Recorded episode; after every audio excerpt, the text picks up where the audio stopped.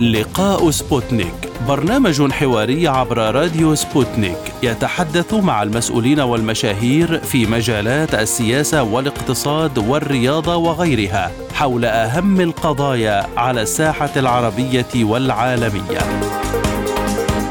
في لقاء سبوتنيك نوجه الأسئلة باسم المستمعين للوصول إلى إجابات على كل استفساراتكم. مع لقاء سبوتنيك تجدون جميع المشاهير في كل المجالات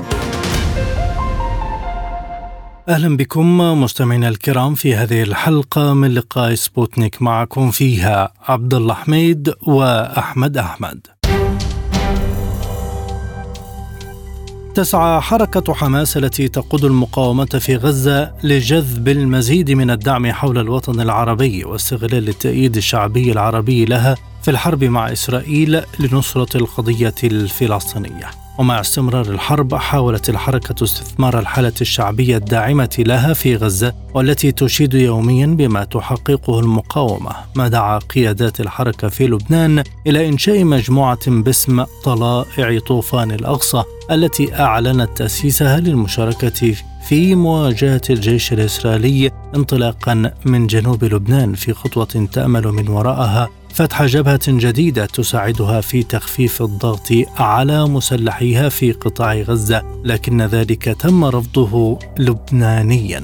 يأتي هذا في ظل استمرار الحرب على غزة بعد انتهاء الهدنة الإنسانية ومحاولة الوسطاء تجديد جلسات التفاوض مع الجانب الإسرائيلي وتوتر الميدان في كافة المناطق داخل قطاع غزة خاصة خان يونس وسقوط مزيد من المدنيين في استهداف المناطق السكنية وعمليات النزوح الكبيرة نحو رفح جنوبا إضافة إلى تهديدات إسرائيل بإغراق أنفاق حركة حماس. كل هذه الأحداث والتطورات نناقشها مع السيد طاهر النونو مستشار رئيس المكتب السياسي لحركة حماس ينضم إلينا من الدوحة.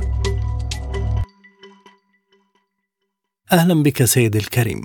كيف تقيمون اذا الواقع بشكل عام في قطاع غزة منذ انتهاء الهدنة وتجدد الحرب؟ بسم الله الرحمن الرحيم، يعني يحاول الاحتلال تعويض فشله مرتين، الفشل الأول يوم السابع من أكتوبر والفشل الثاني في مرحلة ما قبل الهدنة حيث لم يستطع تحقيق أي من أهدافه السياسية والعسكرية التي تحطمت على صخرة الصمود الفلسطيني والمقاومة وثبات المواطنين الذين رفضوا التهجير ورفضوا الاستسلام رغم المجازر البشعة التي ارتكبها الاحتلال بحق المدنيين عمليات قتل الأطفال والنساء والعجائز وهدم البيوت على رؤوس ساكنيها وتدمير البنية التحتية مما أدى إلى سقوط أكثر من 15 ألف شهيد حتى تلك اللحظة. ولكن بقي الشعب الفلسطيني صامد. الآن يحاول الاحتلال بمزيد من القوة بالانتقال إلى أماكن جديدة محاولة أن يضغط على قيادة المقاومة من أجل أن يحقق أهدافه أن يخرج على الأقل بصورة نصر يقدمه للمجتمع الصهيوني الذي أصيب في نكسة لقيادته يوم السابع من أكتوبر المجيد. ما هي الخيارات الفلسطينية الآن مع زيادة حصار المواطنين وزيادة النزوح نحو رفح ومنطقة المواصي. هذه الحالة من النزوح هي ناجمة عن تدمير البيوت على رؤوس ساكنيها والناس أصبحوا بلا مأوى فهم يفرون إلى بعض المناطق الخالية إلى بعض المناطق التي يعتقدون أنها أكثر أمنا في ظل هذه العملية ولكن هذا كله في داخل الأرض الفلسطينية، خياراتنا هي المزيد من المقاومة، المزيد من الثبات، المزيد من الصمود، الشعب الفلسطيني لا يملك إلا ذلك. والحركات السياسية التي نقوم بها لإدانة العدوان ولوقف العدوان ولحصار الاحتلال الذي فعل ما لا يتخيله عقل من عمليات المجازر وقتل المدنيين بهذه الصورة البشعة إلى أي حد وصلت الجهود السياسية لإقناع الأطراف بالهدنة ووقف إطلاق النار؟ نحن دعونا إلى بذل كل الجهود ودعونا كل الأطراف إلى بذل كل الجهود لوقف هذا العدوان الإسرائيلي وأن يتحمل المجتمع الدولي والمؤسسات الدولية مسؤوليتهم الإنسانية والسياسية والقانونية أمام احتلال يرتكب هذه الجرائم البشعة جدا بحق السكان المدنيين، للأسف أن هناك الفيتو الأمريكي، هناك موقف منحاز للاحتلال. يرفض معاقبته يرفض محاسبته يرفض تقديم قادته لجرائم محاكم مجرمي الحرب. هناك غطاء سياسي قانوني إعلامي لهذا الاحتلال من الإدارة الأمريكية. التي أصبحت تتعامل وكأنها شريك أساسي في الحرب على آه، غزة ومع ذلك نحن سنواصل هذه الجهود السياسية والدبلوماسية إضافة إلى الصمود الميداني على الأرض وتوجيه ضربات موجعة أيضا للاحتلال لأن هذا هو السبيل لوقف عدوانه وإرهابه بحق مواطنينا وأهلنا. ما هي الأوراق التي يستخدمها الوسطاء في ضغطهم على إسرائيل والولايات المتحدة؟ الوسطاء يستخدمون الأساليب السياسية ونحن لدينا الميدان ولدينا آه، العديد من الأوراق للضغط على آه، الاحتلال. فنحن آه، ندرك نقاط ضعفه الميدانية جيدا لدينا قضية الأسرى التي لا زال الجنود بحوزة المقاومة. هناك أيضا طالما وجد أيضا دبابات الاحتلال وقواته البرية في قطاع غزة هي تتعرض لخسائر كبيرة. الاحتلال يكاد لا يعلن شيء منها ولكن نحن آه، مقاتلون يروا حجم الضربات في هذا الكيان. بل وشعبنا يرى قتلى الاحتلال في الشوارع الذين لا يتم الإعلان عنهم في المؤسسة الرسمية الإسرائيلية. الجانب الإسرائيلي أعلن أنه سحب فريقه التفاوضي من الدوحة ومن ثم تحدثت الأخبار عن عودته. ما صحة ما تم الإعلان عنه؟ يعني الإعلان عن سحب الفريق كان هو يعني إعلان مسرحي إعلان هو للشو الإعلامي ليس أكثر. واصلا انتهت انتهى وقت الهدنة ولم يعد هناك أي مفاوضات غير مباشرة تجري في ذلك الوقت. فكان من الطبيعي أن يعود هذا الفريق إما للتشاور وإما للحديث مع قياداته مع مرجعيته خاصة أن دوره قد انتهى. ونحن أعلنا بمنتهى الوضوح أن المرحلة الحالية يجب أن تبدأ بوقف شامل للعدوان على قطاع غزة. ومن ثم آه، الحديث في أي تفاصيل أخرى متعلقة بالأسرى أو متعلقة بأي آه، قضايا كانت ذات نطاق بحث مع الإخوة الوسطاء. وهذا ربما هو الذي دفع إما للتشاور أو أو العودة أو كذا. ولكن الاحتلال حتى بإعلانه الجدي عن سحب الفريق هو هذا ليس أكثر من آه، كما قلت شو إعلامي لأنه في النهاية مضطر للعودة بالتفاوض غير المباشر مع المقاومة فهذا هو السبيل الوحيد لوقف النار ثم لقضية الأسرى التي لا زالت تحتاجها قيادة الاحتلال. حركة حماس اشترطت وقف إطلاق النار لاستمرار التفاوض وتبادل الأسرى. هل يتم الاستمرار على هذا النهج أم سيكون هناك تنازلات؟ بالتأكيد هذا هو الموقف الذي أعلناه. أما قضية التنازلات والحديث عن تنازلات من يجب أن يعيد حقوق الحقوق هو الاحتلال للشعب الفلسطيني، لا يمكن أن نتنازل عن حقوق شعبنا وحريته، هناك هناك احتلال يمثل المشكلة الأساسية في المنطقة برمتها، من يجب أن يتحدث عن شيء يقدم، العالم يجب أن يتحدث ويجبر الاحتلال أن يعيد حقوق الشعب الفلسطيني، لأن آه، عدم استعادة حقوق الشعب الفلسطيني تعني أن المنطقة برمتها هي منطقة سيستمر فيها التوتر وسيستمر فيها عدم الأمن وستستمر هذه الأحداث حتى لو توقفت هذه الحرب وهذه المعركة. طالما لا يستعيد الشعب الفلسطيني حقوقه فسيواصل مقاومته بأشكال مختلفة وبأزمنة مختلفة.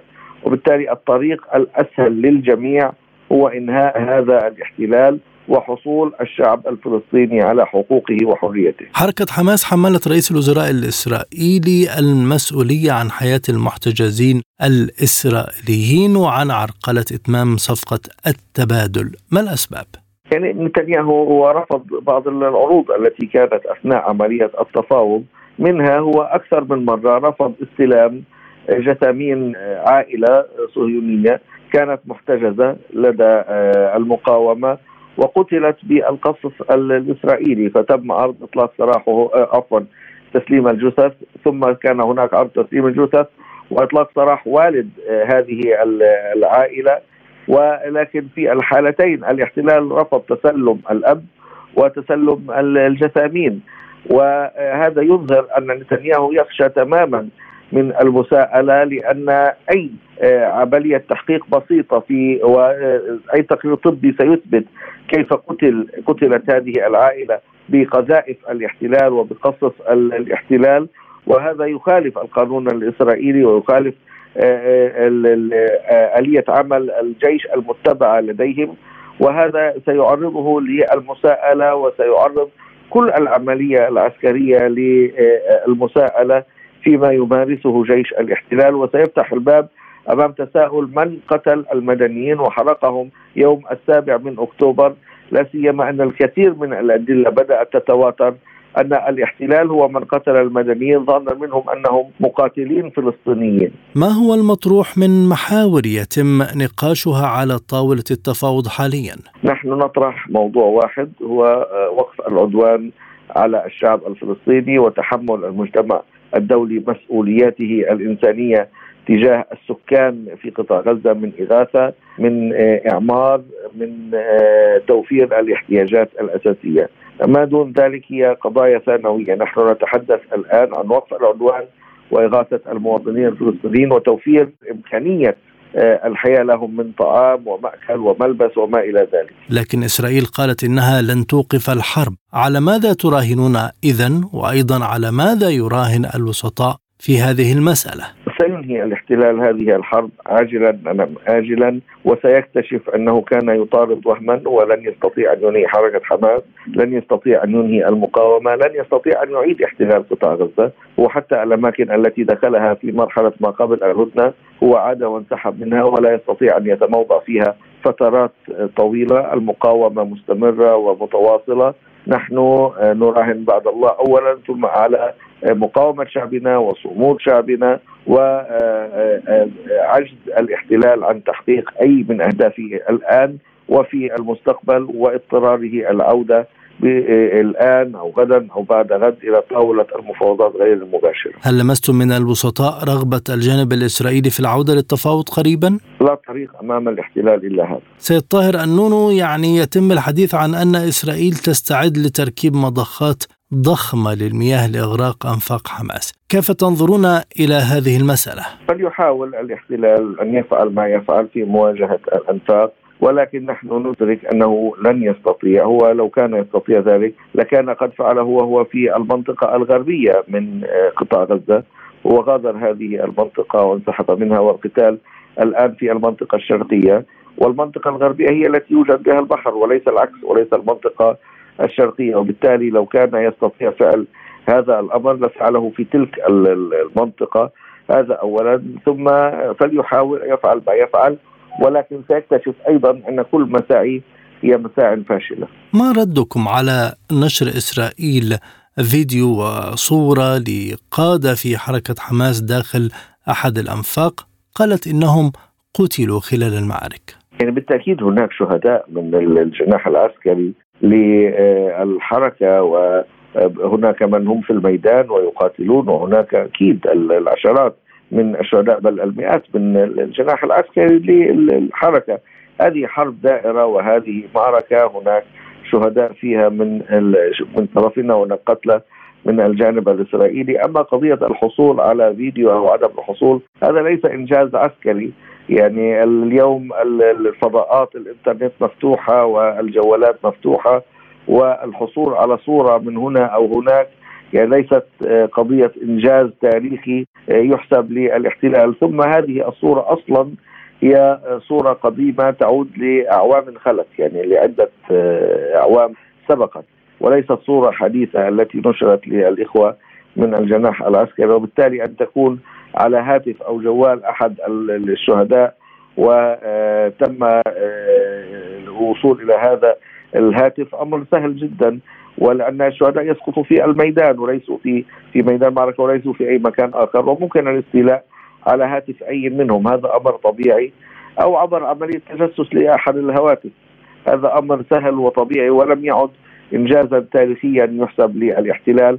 الذي يريد أن يسجل أي إنجاز بعد أن فشل في توقع آه، حرب آه، أو معركه السابع من أكتوبر يريد الآن أمنه يسجل أي إنجاز ولو كان وهمي ولو كان كاذب يريد أن يخدع به الجمهور الإسرائيلي. الحديث عن نسبة المدنيين الذين قضوا في غزة مقارنة بعناصر حركة حماس، كان هناك رد للأمم المتحدة في هذا آه، الملف بعدما قال المتحدث باسم الجيش الإسرائيلي إن نسبة اثنين من المدنيين الفلسطينيين يقتلون في غزة مقابل كل مسلح من حماس واعتبره شيء جيد. كيف تعلقون على ذلك؟ يعني ما يقوله الاحتلال هو عكس تماما ما تنشره الفضائيات وكاميرات البث المباشر التي تخرج من قطاع غزة وهو يستهدف الأطفال والنساء والامنين في بيوتهم نسبة المدنيين هي نسبة نسبة العسكريين عفوا والمجاهدين هي نسبة ضئيلة جدا مقارنة بعمليات القتل الواسعة واستهداف البيوت والمدنيين بصورة مباشرة في كل لحظة لأن الاحتلال يعتقد أن هذا هو آه، السبيل في آه، في دفع قيادة المقاومة على وقف الاحتلال. في هذه المسألة هناك رأي آخر كان من سيناتور أمريكي اسمه سيث مولتون نائب ديمقراطي في الكونغرس بأن كل مدني آه، آه، يقتل في غزة يؤدي إلى تجنيد عشرة آخرين مقابل له هذا الإدراك بحجم الكراهية الذي تسببت فيه الحرب لماذا لا تدركه إسرائيل؟ للأسف أن قادة الاحتلال كما قلت يتجهوا للطريق الأصعب وليس الأسهل استمرار القتل يعني استمرار الثارات الأطفال الذين سيخرجون من هذه الحرب وقد فقدوا آباءهم وأمهاتهم. العائلات التي ربما لم يتبقى منها إلا فرد أو آه، اثنين هم فعليا لم يتبقى لهم إلا الثأر ولم يتبقى لهم إلا خلق عداوة دائمة ومزمنة مع آه، هذا الاحتلال. وتكون خياراتهم فقط هي الثأر والمقاومة وكراهيه هذا الاحتلال وقادته وجمهوره واستمرار الصراع لأطول مدى ممكن. نحن كان خيارنا الذي طرحناه هو الاسهل إعادة حقوق الشعب الفلسطيني. الاحتلال لم يحصل اطلاقا على الأمن مع هذا الجيل الذي رأى هذه المذابح ورأى هذه المجازر. يعني قبل قليل يعني كنا نتحدث عن عائلة 250 شخص من عائلة واحدة في قصف ثلاث منازل متجاورة بالأمس في آه، مدينة غزة. بقي منهم حوالي خمسة إلى ستة فقط أحياء من هذه العائلة. ما هو التفكير الذي سيكون لدى هؤلاء؟ إلا الثأر والانتقام. هذا ما يغذيه الاحتلال اليوم وما سيدفع ثمنه غدا. فهناك قاعدة أن الضعيف لا يبقى ضعيفا والقوي لا يبقى قويا. في هذه اللحظة سيتمنى آه، الاحتلال أن هذه المجازر لم تكن وأن هذا الثأر والغضب الذي ولدوه في هذا الجيل لم يحدث. هذا الجيل اليوم الذي آه، آه، كان يقاتل يوم 7 أكتوبر هو الجيل الذي كان يحمل الحجارة في صغره وارتكبت بحقه المجازر فصنع 7 أكتوبر، الجيل الذي اليوم يشاهد هذه المجازر بالتأكيد سيفعل الكثير عندما يكبر. وزير خارجية إيران قال إن أمريكا وإسرائيل غير قادرتين على القضاء على حماس والمقاومة. إذا هل المقاومة الفلسطينية بمقدورها الذهاب بعيدا في آه، المعارك في ظل استمرار الضغط حاليا خاصة على خان يونس؟ القضاء على المقاومة أو القضاء على حماس هو مثل القضاء على فكرة الأفكار لا تموت. حتى وإن استشهد أصحابها الأفكار تبقى آه، حية. الشيخ أحمد ياسين هو من أسس آه، حركة حماس واغتالته آه، طائرات الاحتلال في العام 2004 هو ومعظم أعضاء القياده السياسية والعسكرية لحركة حماس في ذلك الوقت. أين كانت حماس في العام 2004 وأين أصبحت في العام 2023 وبالتالي هذا القضاء على المقاومة مستحيل. وبقاء الاحتلال إلى الأبد مستحيل ونجاحه في هذه المعركة وفي هذه الحرب أيضا مستحيل. لماذا انتقدتم إلغاء إسرائيل اقامه منسقة الأمم المتحدة للشؤون الإنسانية في الأراضي الفلسطينية لين هاستينغس؟ الاحتلال لا يريد أي شاهد على جرائمه لا يريد أي مساعدة للشعب الفلسطيني لا يريد أي بعد دولي للقضية الفلسطينية هو يريد فقط الإدارة الأمريكية ويريد هذا الإسناد الأمريكي والانحياز الأمريكي ويرفض حتى الامتثال لقواعد القانون الدولي والقانون الدولي الإنساني والأمم المتحدة وكل هذه المؤسسات التي يمكن أن تشير له بإصبع الاتهام أو أن تقدم المساعدة كما قلت للشعب الفلسطيني هو يرفضها ويرفض دورها ويرفض أن يكون جزءا من القانون الدولي والقانون الدولي الإنساني. أخيرا يعني مما تم طرحه مؤخرا فكرة طلائع طوفان الأقصى، ماذا كان المقصود منها؟ حقيقة لا عندي أي لا يوجد لدي تفصيل كامل عن هذه الفكرة التي يبدو أنها كانت وليدة بعض الإخوة في من حركة حماس العاملين في الساحة والمتواجدين في لبنان من اللاجئين وهم الذين يستطيعوا أن يعبروا بشكل أفضل عن هذه الفكرة التي كانت لديهم. شكرا جزيلا لك السيد طاهر النونو مستشار رئيس المكتب السياسي لحركة حماس كنت معنا من الدوحة.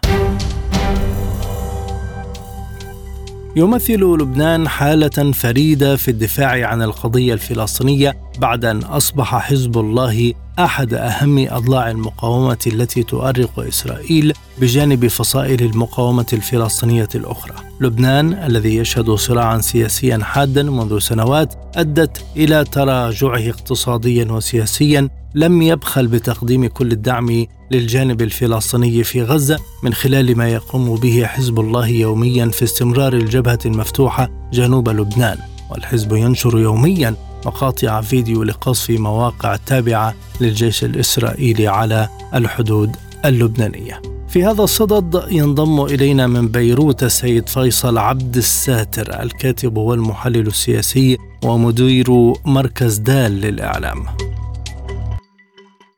أهلا بك سيدي الكريم وكيف تقيمون الدور اللبناني في الحرب على غزة حتى الآن؟ يعني الدور اللبناني ما بين الدور الرسمي السياسي والدور الذي تقوم به المقاومة، طبعا هناك تناغم إلى حد كبير ويقود رئيس حكومة تصنيف الأعمال هذه العملية الدبلوماسية بكثير من التؤدى وبكثير من التوازن. لكن ما تقوم به المقاومة أعتقد أنه كان حالة يعني استثنائية في مقابل العدوان الهمجي البربري الإسرائيلي على قطاع غزة.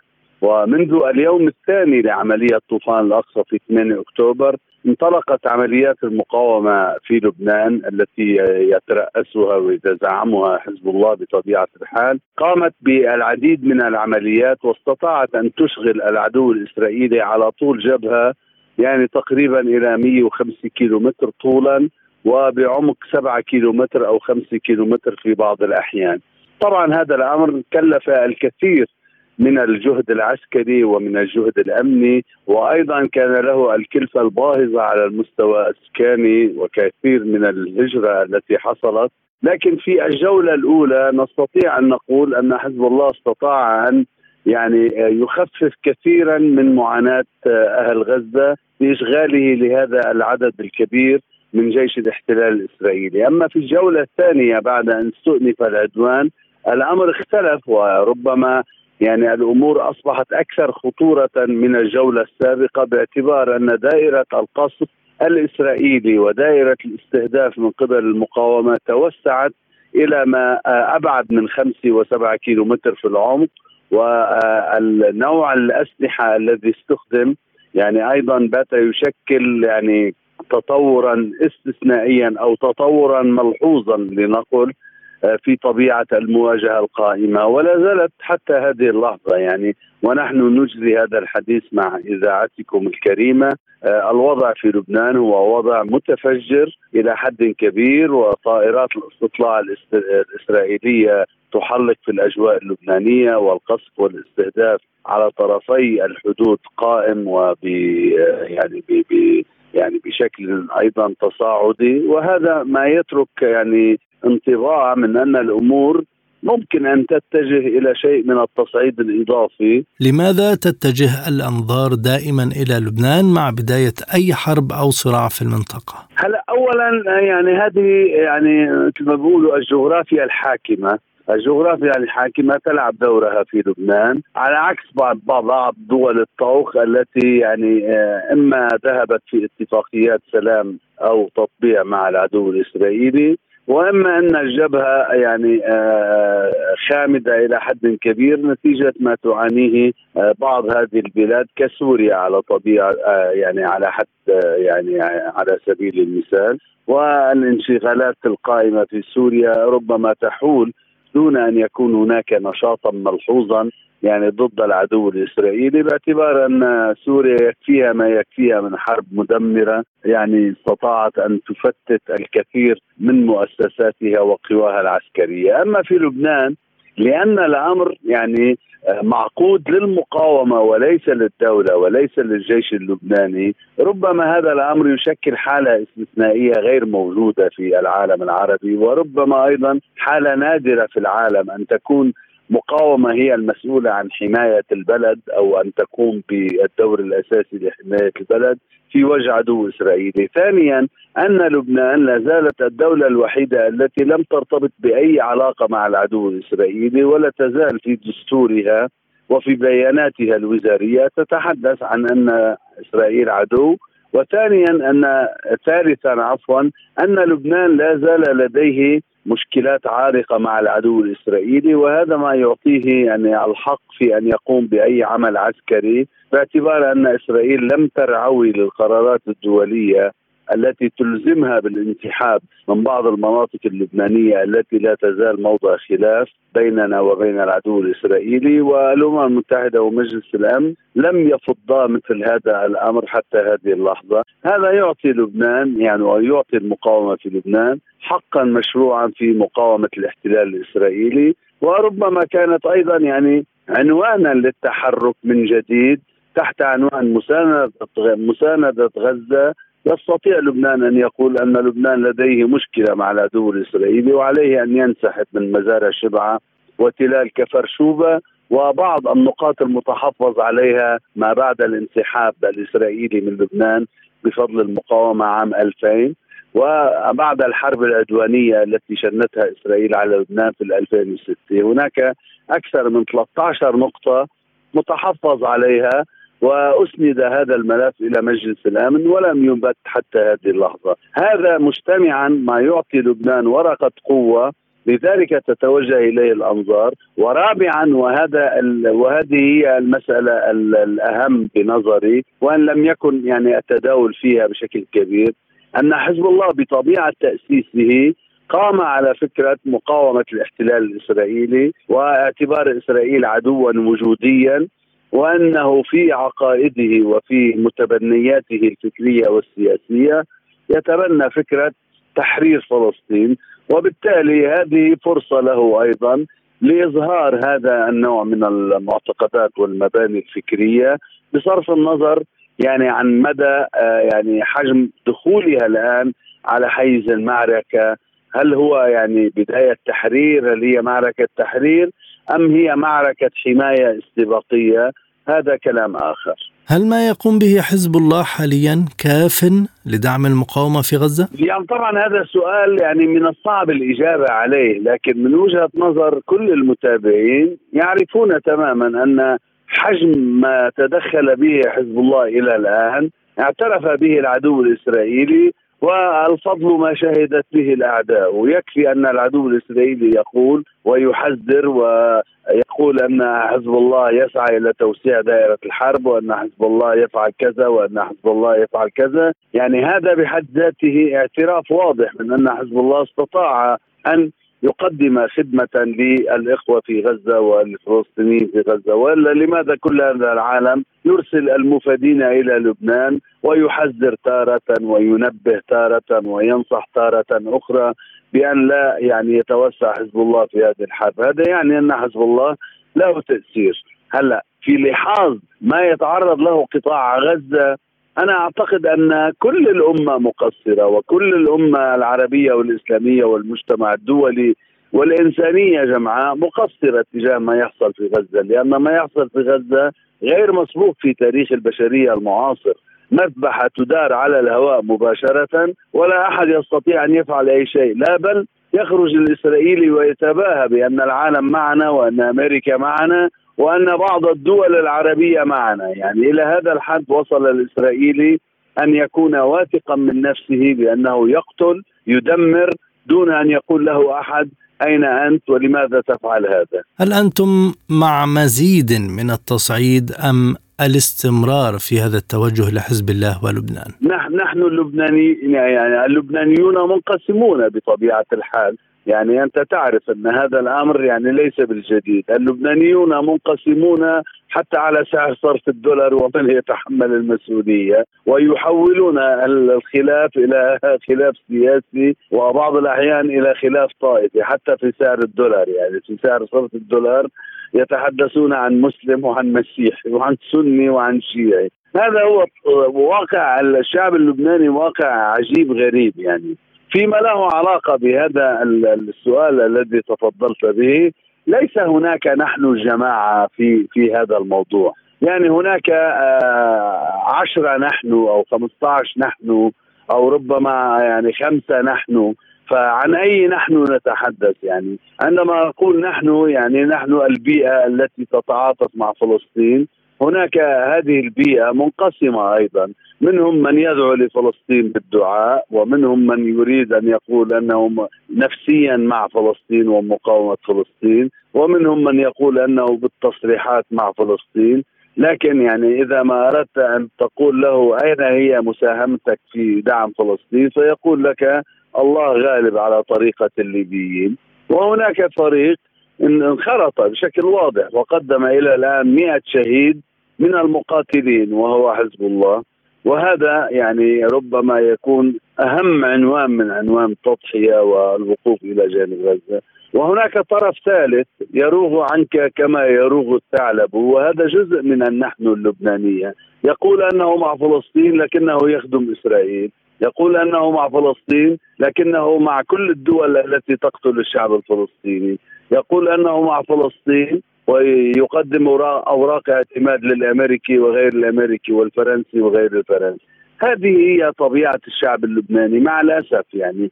حتى في أوج المقاومة مع الاحتلال الإسرائيلي كان هناك خيارا اسرائيليا لدى بعض اللبنانيين والحال لا يزال على ما هو. وإن خف الخيار الإسرائيلي بالمعنى المباشر لكن يعني ممكن أن تكون مع إسرائيل بطريقة غير مباشرة. وهذا ما تفعله كثير من الدول العربية تقول أنها مع فلسطين لكنها عمليا هي مع إسرائيل. كيف ترى طرح فكرة طلائع طوفان الأقصى وما دار حولها من صدى وردود فعل؟ الحقيقة أعتقد أن حركة المقاومه الإسلامية حماس تراجعت عن هذا الموضوع واعتبرت أن هذا يعني آه، خطأ يعني ارتكب لم يكن له من داع على الإطلاق وخاصة أنه في بلد يعني تثير مثل هذه القضية حساسيات كبيرة يعني واضح أنه وجه برد قاطع وحاسم حتى من بعض اللبنانيين الذين يجاهرون بأنهم مع فلسطين ومع المقاومة ومع الشعب الفلسطيني لكنهم لا يقبلون أن يتحول لبنان إلى مسرح أو إلى منصة لإعادة العمل الفلسطيني كما كان موجودا. قبل الاجتياح الإسرائيلي للبنان عام 1982 والحقيقة أن هذه وجهة نظر يعني لابد أن تحترم. بصرف النظر الآن عن حماستنا وعن عاطفتنا وكلنا يمكن أن نكون يعني أصحاب مواقف عاطفية. ممكن أن نقول الآن علينا أن نذهب ويعني نطرد إسرائيل ونهدم هذا الكيان وندخل ونحرر فلسطين. هذا بالمعنى العاطفي. أما بالمعنى العقلاني والسياسي والأمني والعسكري علينا أيضا أن نعرف تماما كيف نخوض هذه المعركة. ليس بإطلاق شعارات كالتحاق طوفان كتائب لطوفان الأقصى. يعني ماذا يعني هذا الأمر؟ يعني أن هناك 400 ألف فلسطيني في لبنان ممكن أن يجند منهم 10000 3000 4000 طيب ما الذي سيفعلونه هؤلاء؟ هل سيستبيحون الحدود من لبنان باتجاه العدو الإسرائيلي ويستعملون الهوية الفلسطينية في هذا الإطار؟ هذا أمر ممكن أن يشكل ارباكا كبيرا وتفجيرا للساحة اللبنانية وتفجير لكل الصراعات التي كانت قائمة يعني آه، قبل الحرب الأهلية اللبنانية في 1975 وما جرت علينا من ويلات تحت عنوان نحن نحارب الفلسطينيين لأنهم استباحوا الأرض اللبنانية. وهذا شعار رفعه الكثير من الأطراف اللبنانية خصوصا المسيحية التي راهنت على الخيار الإسرائيلي وذهبت باتجاه الإسرائيلي وتحالفت مع الإسرائيلي وأسست جيش من العملاء تحت عنوان أنهم يريدون تحرير لبنان من الفلسطينيين. هل يريد البعض الآن أن يذكر اللبنانيين بمثل هذه المحطات أو أن يأخذهم إلى هذه المحطات؟ وماذا لماذا دائما لبنان يعني يعني يستسهل التعامل معه بهذه الطريقة؟ هل سمعنا في الأردن أو في مصر أو في العراق أو في سوريا مثل هذه الدعوات. طيب لماذا فقط لبنان؟ هذا هو السؤال الذي طرح بالأمس بعدما أطلقت حماس هذا النداء ثم تراجعت عنه. والحقيقة يعني من باب الإنصاف أنا لا أريد أن أقول أن كل الأصوات التي اعترضت هي أصوات مشبوهة بل هناك أصوات محترمة لكنها يعني لها وجهة نظر في هذا الإطار. سيد فيصل إلى أي مدى يمكن أن تنجح الجهود السياسية في وقف الحرب على غزة؟ لا أعلم إذا كان هناك فعلا من جهود سياسية تبذل في هذا الإطار يعني الواضح أن الدبلوماسية الإيرانية المرنة التي حاولت أن يعني آه، تساهم في التخفيف من هذا الأمر أو في العدوان على غزة إلى الآن لم تنجح. شكرا جزيلا لك السيد فيصل عبد الساتر الكاتب والمحلل السياسي ومدير مركز دال للإعلام. كنت معنا من بيروت. الآن نكمل باقي فقرات لقاء سبوتنيك مع الزميل أحمد أحمد. شكرا جزيلا زميلي عبد الله حميد. نستكمل مع حضراتكم مستمعينا الكرام هذه الحلقة الخاصة من لقاء سبوتنيك. يثير موقف حزب الله من الحرب على غزة الكثير من الجدل فهناك من ينتقد بذريعة أنه حتى الآن لم يقم بالتصعيد المناسب ضد إسرائيل وهناك من يشيد بما يقوم به الحزب. مؤكدا أنه ليس بالإمكان أكبر مما هو كائن مع ما يعانيه لبنان من ترد في كل الأوضاع الحياتية. السيد حسن نصر الله الأمين العام للحزب كان قد أكد أن قرار عملية طوفان الأقصى كان قرارا فلسطينيا مئة بالمئة وأثنى على حماس والجهاد. للمزيد من الإضاءة في هذا الشأن معنا الكاتب والمحلل السياسي اللبناني ميخائيل عوض لمزيد من المتابعة. بداية أهلا بك سيدي. سيد ميخائيل كيف ترى الأحداث في غزة حتى هذه اللحظة؟ من موقعكم في لبنان؟ المؤكد والقطعي أن إسرائيل ستهزم في هذه الحرب فليس لها عامل واحد أو فرصة أو قدرة أو إمكانية لأن تحقق آه، أهدافها أو أن تحقق نصرا ولو جزئيا. آه العلوم آه مناهج علوم المستقبل درسناها وندرسها ونقول للتلاميذ إذا كنت ترغب بمعرفة ما سيكون خلال عشر سنوات أو عشرين سنة في المستقبل عليك أن تدرس بعمق عشرون سنة وعشر سنوات قد مضت منذ حرب تشرين حتى يومنا لم تخض إسرائيل حربا واحدة وانتصرت فيها وهي الآن في أضعف درجات قوتها وأيضا حلفائها استنفذوا وضعفاء ومحور المقاومة في آه، أعلى درجات قوته واستعداداته. آه، إسرائيل آه، بعصابة آه، مقامرة تغامر بمستقبلها ومستقبل الوجود الأمريكي والأطلسي. فقد حددت لهذه الحرب على لسان نتنياهو بالأمس قالت آه، وزير الدفاع أعاد التأكيد أنها حرب وجودية. وقال جالانت آه، لا شرعية لنا إلا شرعية الحرب وعلينا أن ننتصر وإذا لم لم ننتصر فلا مكان لنا في هذه المنطقة. اذا الترجمة العربية لما يقوله قادة إسرائيل ووزير الدفاع ورئيس الحكومة أننا في الزمن الجاري لحرب تحرير فلسطين من البحر إلى النار فلا فرصة مطلقا لإسرائيل أن تنتصر في هذه الحرب حتى لو ارتكبت أبشع المجازر وخالفت القواعد والقوانين الناظمة للعروب والقوانين الدولية وهذا ما تفعله. هناك زاوية جديدة انفتحت في هذا الصدد وهي طرح تشكيل طلائع طوفان الأقصى، كيف ترى هذا وما دلالته وتوقيته وكيف تقيم الردود حوله؟ اختيار اللحظة المناسبة وطرح آه، تشكيل طلائع آه، طوفان الأقصى هي تأكيد لما ذهب آه، إليه السيد حسن نصر الله بالطلب بنعي وزف الشهداء بأنهم شهداء على طريق القدس من الواضح أن محور المقاومة وعلى رأسه حزب الله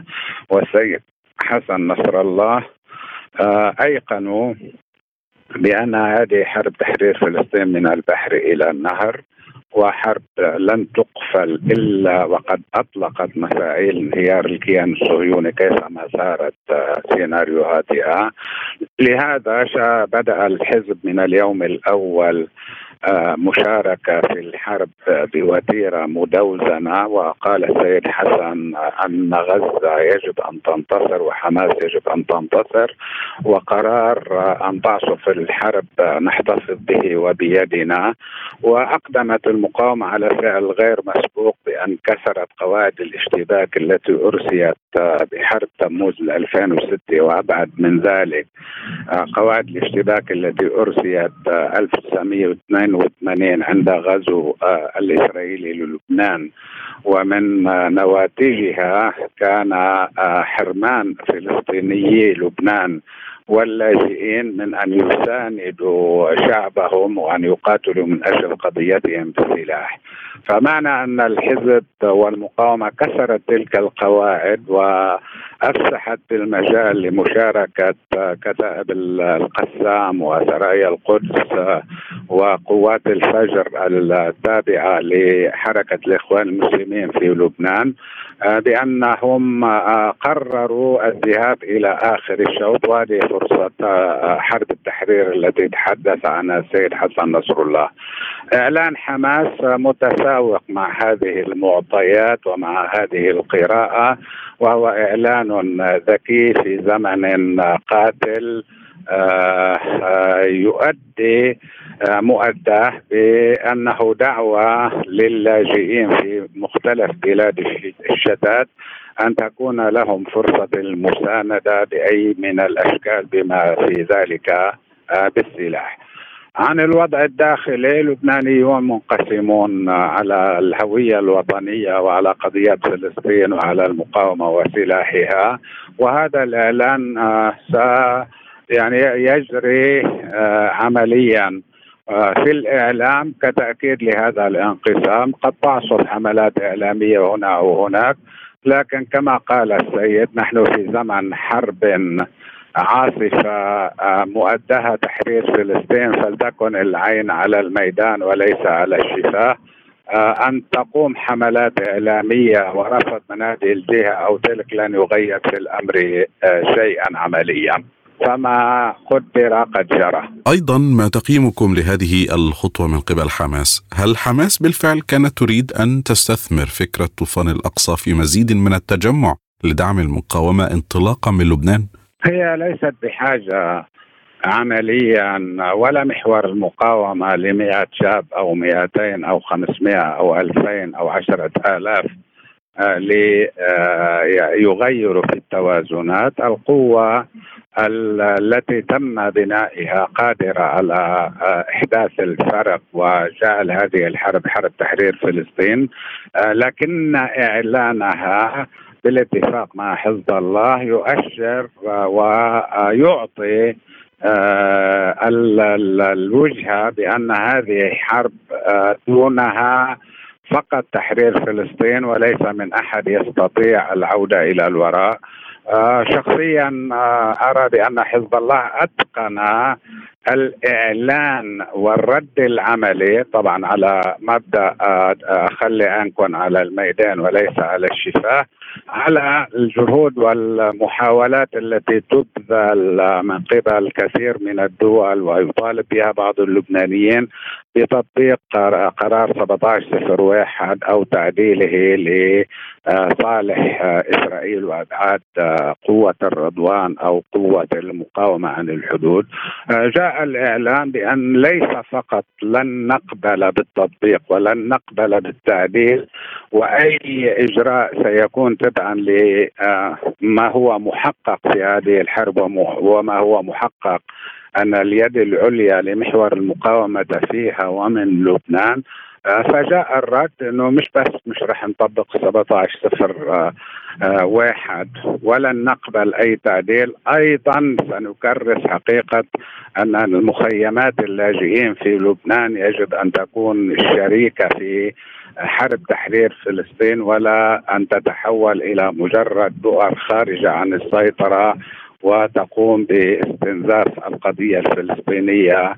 والمقاومة في لبنان كما أثارت العاده من مخيم نهر البارد إلى الأزمات والاشتباكات التي كانت تجري في مخيم اليرموك. آه، أنا أعتبر آه، هذا الإعلان مدروس بدقة وتوقيته وطبيعته وصيغته يستهدف إصابة عشرة عصافير بحجر واحد وهل شعرتم باستقبال هذه الفكرة من قبل الجميع وبشكل خاص هل سيكون هناك إقبال من الشباب باتجاه الانضمام للحركة من أرجاء الوطن العربي مثلاً؟ الآن إذا حزب الله أعلن التعبئة أو أعلن فتح التطوع سيكون هناك عشرات إن لم يكن مئات الآلاف من الشباب اللبناني ومن كل الطوائف والمذاهب فما بالك بالشباب الفلسطيني الذي يرى أبنائه وأخوته وأهله يقصفون وتدمر الأبنية عليهم؟ أظن أن سيكون هناك استجابة بنسبة عالية ولافتة. نعم هناك استجابة عالية. نعم وكيف تقيم ردود الفعل في لبنان التي تحدثت عن مخاوف للسيادة وانتهاك نعم. السيادة اللبنانية؟ لا تكون عواصف غبارية ودخانية وإعلامية لا أكثر ولا أقل. الميدان هو الذي يتكلم والميدان يهزم إسرائيل وتاليا كل من انتدب نفسه أو قبل أو وظف جهده في خدمة المشروع والكيان الصهيوني ونصب المقاومة العداء سيبتلع لسانه وليس له كما يقال باليد حيلة. لهم وسائط التواصل والفضائيات والعالم الافتراضي ميدان لتنفيذ احتقاناتهم وغيهم فليكن ذلك. لن يكون هناك تأثير على القرار. طيب كان هذا من قبل بعض السياسيين اللبنانيين وحديث عن خطورة ذلك والسيادة اللبنانية لكن ماذا عن تخوفات السلطات في لبنان؟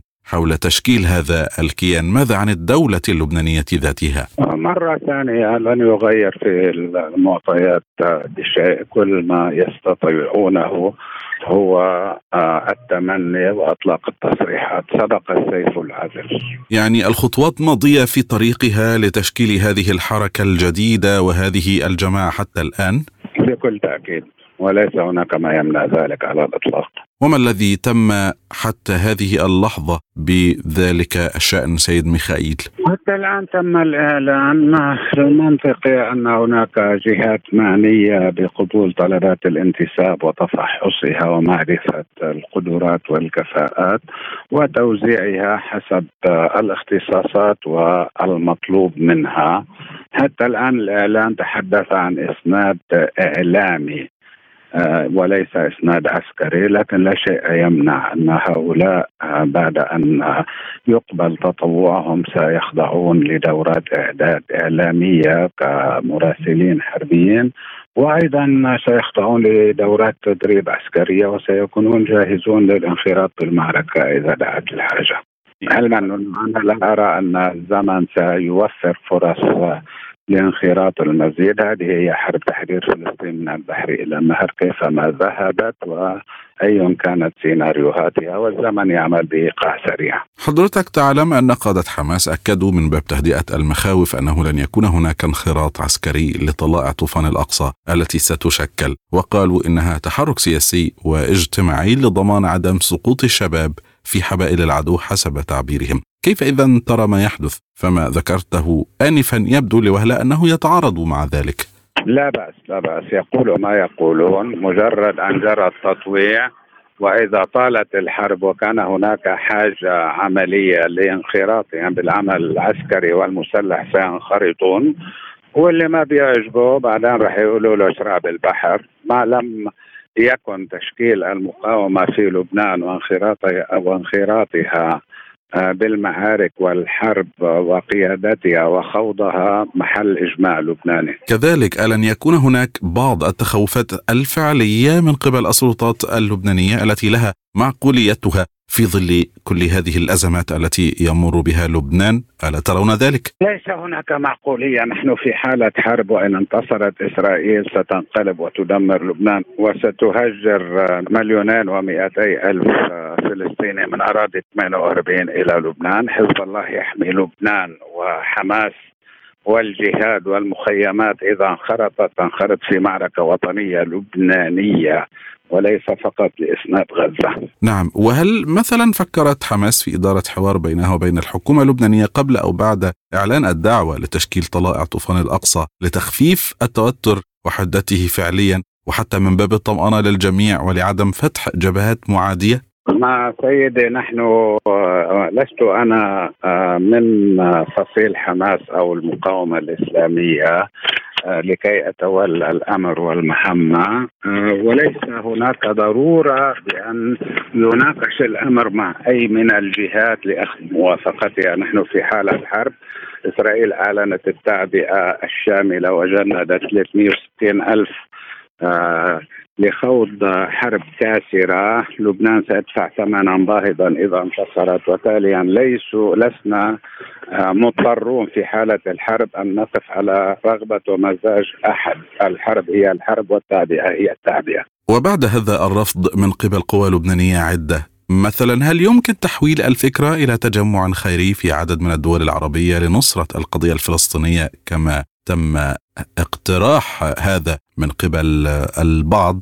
آه غالبا سيكون هذا بكل الأحوال الخطوة مدروسة بحيث أنها ستحفز الفلسطينيين في الأردن وفي مصر لتقليدها. آه وهذا وربما هذا من أحد غاياتها. فالسوريون الفلسطينيون السوريون منخرطون في فصائل مسلحة ترعاها سوريا ويتحشدون في الجولان. ولديهم فرصة المشاركة بالحرب عندما تحين ساعتها. اللاجئين في الخارج عموما خاصة في الأردن يمثلون 60% يحرمون ويمنعون من أي تعبير. قد تكون هذه خطوة تحفيزية لهم. في هذا الإطار هل نستطيع القول إن الشباب من عناصر حماس قد أصبحوا قدوة لكثير من الشباب العربي؟ يعني عليك أن ترى أبطال القسام وما يقومون به ويؤدونه. هم الآن الجميع يهتف للضيف ولأبو عبيدة وللقساميين. يتمنى كل فلسطيني وكل شاب عربي لديه حافزية وقضية أن يصير قساميا. نعم وبالفعل يلمس الجميع مدى اعجاب وتقدير الكثير من الشباب لعناصر حماس. ووقوفهم ببسالة في الحرب الدائرة. فكيف يمكن واقعيا الاستفادة من هذه الروح؟ بتحشيدهم كل في مكانه وموقعه و ما يستطيع تقديمه في هذه الحرب التي اصر على وصفها بأنها حرب تحرير فلسطين من البحر إلى النهر لتكون له مشاركة. حسب كفاءاتهم وقدراتهم العملانية وسينخرطون أكيد. وهل هناك أي جهات داعمة من خارج هذه الدائرة دائرة حماس أو دائرة حزب الله لهذا التشكيل المزمع؟ محور المقاومة برمته من من طهران إلى بغداد إلى صنعاء إلى دمشق بيروت والضاحيه. وهل ستتوقف المسألة عند ذلك أم سيتم اللجوء ربما لتشكيل مجموعات أخرى؟ آه مجرد أن تبدأ حماس فتح الباب لمن يرغب في ذلك خاصة فصائل محور المقاومة. نعم، وما تقييمكم لرد الفعل الإسرائيلي المتوقع حال إتمام هذا التشكيل لطلائع طوفان الأقصى؟ يعني أكثر مما تستطيعه ليس لديها بعد أي قدرات وإمكانيات هي أعلنتها حرب وجودية تستخدم كل ما توفر لها في محاولة لتدمير وتهجير غزة لو لو عندها أي عناصر أخرى وإضافية لا فعلتها وقامت بها. لكن هذه هي أقصى قدرات إسرائيل. وبالنسبة إلى المجتمع الدولي والولايات المتحدة والغرب الذي يستمر في دعمه اللامتناهي لإسرائيل كيف سيرد؟ برأيكم ويرى هذا التشكيل؟ يعني له أن يراه كما يريد. نحن في حالة حرب. فإن كان لديه آه، أعلى من أن تتدخل أمريكا بصورة مباشرة وتقود الحرب بشخص بايدن وهيئة اركانها وتسمي قيادة أركان للجيش الإسرائيلي وترسل قوات المارينز آه، ال Delta Force ليس لها أكثر من هذا يعني على اللبناني اعلى ما بخيلهم يركبوه كذلك هل سيتم بسرعة دمج هذه العناصر الجديدة المختارة مع العناصر المدربة الموجودة بالفعل والتي تمتلك خبرة طويلة أم سيتم البدء والإطلاق مباشرة بعناصر الخبرة والتجربة؟ هذا سيكون بيد المنظمين وأنا أثق بحكمتهم وقدرتهم وإدارتهم للتعبئه والتحشيد ولخوض المعركة. وبالنسبة للحرب الدائرة في غزة كيف تقيمون دور حزب الله فيها حتى الآن؟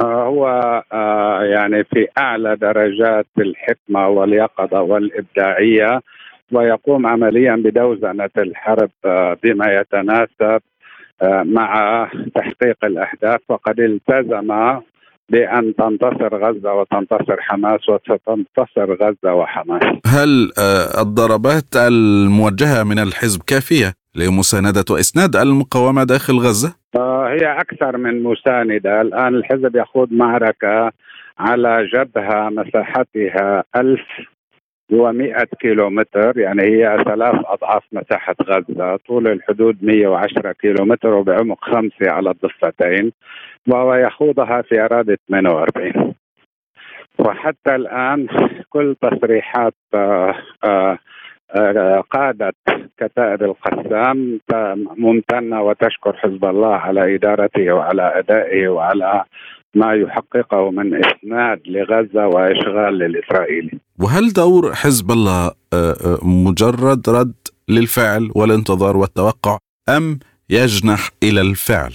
هو فاعل وهو الذي يقود ميدانيا محور المقاومة على الجبهات الخمس الملتهبة والمشتعلة. هل يمكن سيد ميخائيل التصعيد في أي لحظة كما جاءت التهديدات عدة وأكثر من مرة على لسان السيد حسن نصر الله؟ قرار التصعيد بيد المقاومة.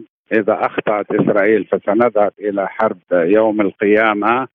وإذا احتاجت غزة وكتائب القسام وطلبت أن تتحول الجبهات إلى الحرب العاصفة تكون بلحظة الطلب مباشرة. هكذا هي الاستعدادات التي جرت حتى الآن وحالة الاستنفار والجاهزية. وما تقييمكم حتى الآن للمواقف الدولية والعربية حول غزة ولبنان كذلك؟ أفضل مما كان عليه سابقا في الحروب، أدنى مما هو مطلوب.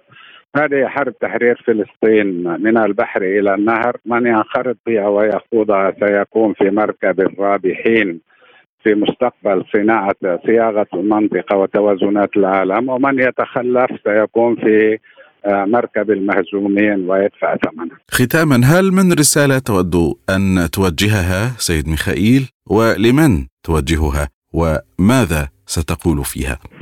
شعبنا العربي للشعب المصري والشعب الأردني أنتم تملكون جبهات مفتاحية فيها المفاتيح الذهبية لوقف العدوان الإسرائيلي على غزة مارسوا الضغوط لاعلان لتفرضون على حكوماتكم إعلان موقف آه، صريح وواضح فتقف حرب تدمير واباده غزة. في نهاية هذا الحديث نتوجه بالشكر الجزيل للسيد ميخائيل عوض الكاتب والمحلل السياسي اللبناني. شكرا جزيلا لك سيدي وشكر موصول أيضا لحضراتكم مستمعينا الكرام. هذه خاتمة حلقتنا من لقاء سبوتنيك.